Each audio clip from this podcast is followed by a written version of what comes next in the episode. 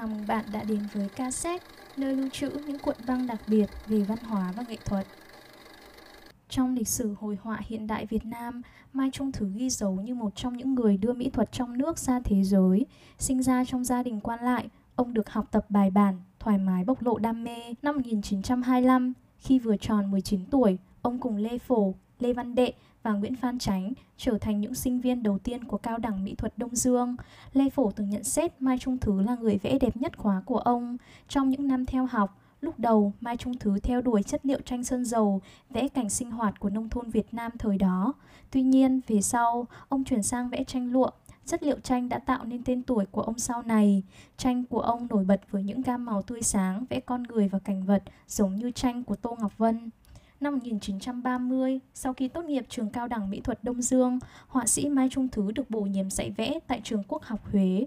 Tại đây, tài năng vẽ tranh lụa của ông được phát triển đến đỉnh cao. Trong thập niên một nghìn chín trăm ba mươi, cùng với một số họa sĩ khác, Mai Trung Thứ tham gia trưng bày tranh ở nhiều quốc gia trên thế giới như Bỉ, Italia, Mỹ và ở Pháp, nơi ông quyết định định cư sau này.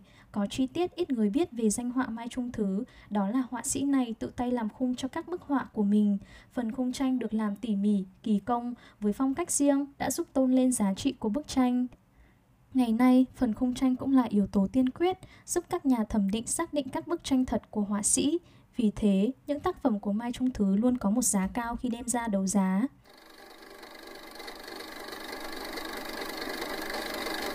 Bước ngoặt đến với Mai Trung Thứ vào năm một nghìn chín trăm ba mươi bảy khi ông được cử sang Pháp dự triển lãm quốc tế về nghệ thuật trang trí. Sau đó, ông quyết định ở lại sống và làm việc nơi đây. Từ đây, ông vẽ nên trang sử cuộc đời của một trong tứ kiệt trời Âu trong nền hội họa Việt Nam.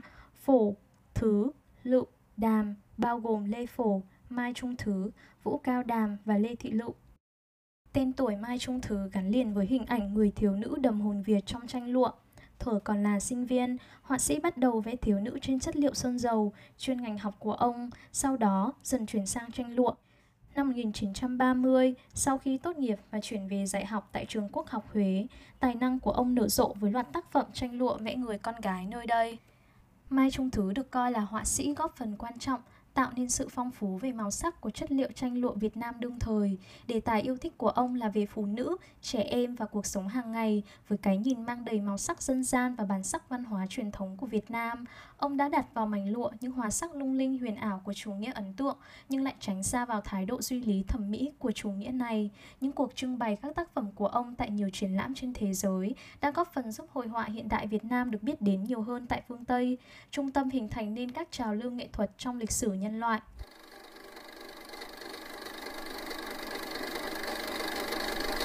Cùng đề tài thiếu nữ, Lê Phổ khắc họa vẻ đẹp đài cát, quý phái, còn Mai Trung Thứ chuộng vẻ đẹp nhẹ nhàng, thanh thoát. Trong tranh của ông, các cô gái thường có vóc dáng mảnh mai, diện áo dài cùng với mái tóc được búi cao. Đặc biệt, đôi mắt của họ mơ mộng, xa xăm, lẫn chút u sầu. Sinh thời, họa sĩ Trần Văn Cẩn nhận xét, không ai vẽ mắt đẹp như Mai Trung Thứ. Ông thích nhất hình ảnh thiếu nữ có đôi mắt trong như dòng sông Hương, nhưng buồn bã, thâm trầm trong cô gái có tang. Năm một nghìn chín trăm ba mươi lăm của đàn anh, họa sĩ Tô Ngọc Vân như bị cuốn vào đôi mắt ươn ướt, sắp khóc của cô gái ở bức thiếu nữ.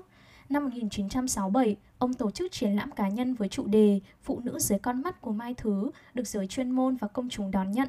Những bức tranh giá cao của ông đều là vẽ thiếu nữ, như Tiệc trà, Người phụ nữ nhìn qua ban công, Năm cô gái trẻ. Trong phòng tranh riêng của nhà sưu tập Jean François Apesteguy tại Beauvais, Pháp, tranh vẽ thiếu nữ của Mai Trung Thứ luôn được đặt ở những vị trí đặc biệt. Mai Trung Thứ sử dụng những mảng màu nguyên sắc như xanh, đỏ, vàng, lục, đậm và tươi sáng. Ông khắt khe về bố cục, có sự thống nhất về màu sắc, đường nét và không gian. Tranh có sự cải biên dựa trên kỹ thuật vẽ của hội họa hiện đại phương Tây, tạo ra phong cách riêng biệt. Trong cuốn Đi vào cõi tạo hình, họa sĩ Đinh Cường viết, tranh lụa Mai Thứ là những nét chắt lọc, qua suy nghiệm để đi đến một sự thanh thoát, vẽ như hư không, nhưng gam màu lục biếc của ông đầy chất thơ tuyệt diệu. Ngoài thiếu nữ, trẻ em, những năm tháng thơ ấu tại Việt Nam cũng là niềm cảm hứng sáng tác của Mai Trung Thứ. Đó là khoảnh khắc lũ trẻ quây quần nhảy múa, đánh trống thổi kèn trong những ngày lễ, những đêm hè tĩnh mịch nơi làng quê, chị cõng em. Ông chọn gam màu tươi sáng với nét vẽ đơn giản. Họa sĩ Lê Phổ từng nhận xét, Ít có ai tạo được thế giới sống động, làm gợi nhớ quê hương Việt Nam thanh bình với bao ký ức của một tuổi thơ hồn nhiên trong trẻo như Mai Trung Thứ.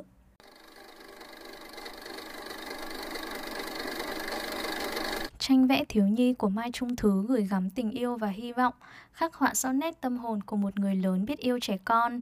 Từ năm một nghìn chín trăm sáu mươi cho đến năm một nghìn chín trăm sáu mươi lăm, ông hợp tác với UNICEF trong chiến dịch giúp đỡ tuổi thơ bất hạnh và xuất bản bưu thiếp bằng nhiều ngôn ngữ. Ông từng tổ chức hai triển lãm cá nhân về đề tài này là Trẻ em của Mai Thứ và Thế giới thơ của Mai Thứ. Mai Trung Thứ còn được biết tới là người đa tài khi chơi nhiều loại nhạc cụ, đam mê quay phim, chụp ảnh. Ông có thể chơi đàn bầu, đàn nguyệt, tam thập lục và thổi sáo. Ở Pháp, ông nhiều lần biểu diễn trên các chương trình phát thanh. Ông còn tự thu âm để vừa vẽ, vừa nghe nhạc. Hình ảnh nhạc cụ dân tộc cũng nhiều lần xuất hiện trong tranh của ông. Dù hơn nửa đời người sống xa Việt Nam, nhưng Mai Trung Thứ đã làm hết sức mình những gì có thể cho sự phát triển của nền văn hóa nghệ thuật tại quê nhà. Ngoài những cống hiến cho nền hội họa Việt Nam, Mai Trung Thứ còn có nhiều đóng góp quý báu cho nền điện ảnh. Bên cạnh niềm đam mê suốt đời là hội họa, ông còn dành sự quan tâm trong lĩnh vực điện ảnh. Ông là người được cử đi cùng để quay phim, ghi lại các hoạt động của Chủ tịch Hồ Chí Minh trong chuyến sang Pháp năm một nghìn chín trăm bốn mươi sáu. Những thước phim sau đó đã trở thành tư liệu lịch sử quý giá. Tuy phần lớn cuộc đời hoạt động ở Pháp, thế nhưng Mai Trung Thứ vẫn được nhiều người biết đến là họa sĩ nổi tiếng của nền mỹ thuật hiện đại Việt Nam những năm đầu thế kỷ hai mươi. Năm một nghìn chín trăm tám mươi, Mai Trung Thứ qua đời đột ngột vì bệnh tim, hưởng thọ bảy mươi lăm tuổi. Nhà sưu tập Jean François Apesteguy viết lời tiễn biệt: nhờ Mai Thứ, tôi biết đến một Việt Nam thanh bình, nên thơ, với hình ảnh những thiếu nữ mơ mộng trong tà áo dài, những đứa trẻ đang nô đùa học tập, và cả phong cảnh, các loại nhạc cụ. Tôi yêu cách ông sử dụng màu sắc và bài trí bố cục theo một cách rất riêng. Tranh của ông sẽ còn sống mãi. Một vài bức tranh tiêu biểu của họa sĩ Mai Trung Thứ được trưng bày tại triển lãm Hồn xưa biến lạ vừa qua bởi Sotheby's. Triển lãm trưng bày hơn năm mươi tác phẩm của Lê Thị Lựu, Lê Phổ, Mai Trung Thứ và Vũ Cao Đàm, bộ tứ danh họa tốt nghiệp từ những khóa đầu của trường mỹ thuật Đông Dương, École des Beaux-Arts de l'Indochine.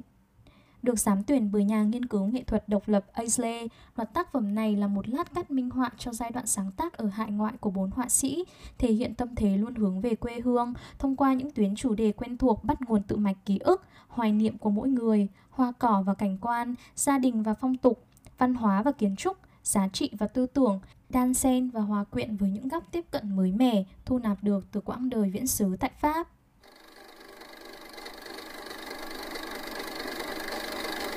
Cảm ơn các bạn đã ngồi xuống và lắng nghe tập podcast về vị họa sĩ Mai Trung Thứ. Nếu yêu thích tập podcast này, hãy chia sẻ với bạn bè và người thân nhé. Xin chào và hẹn gặp lại!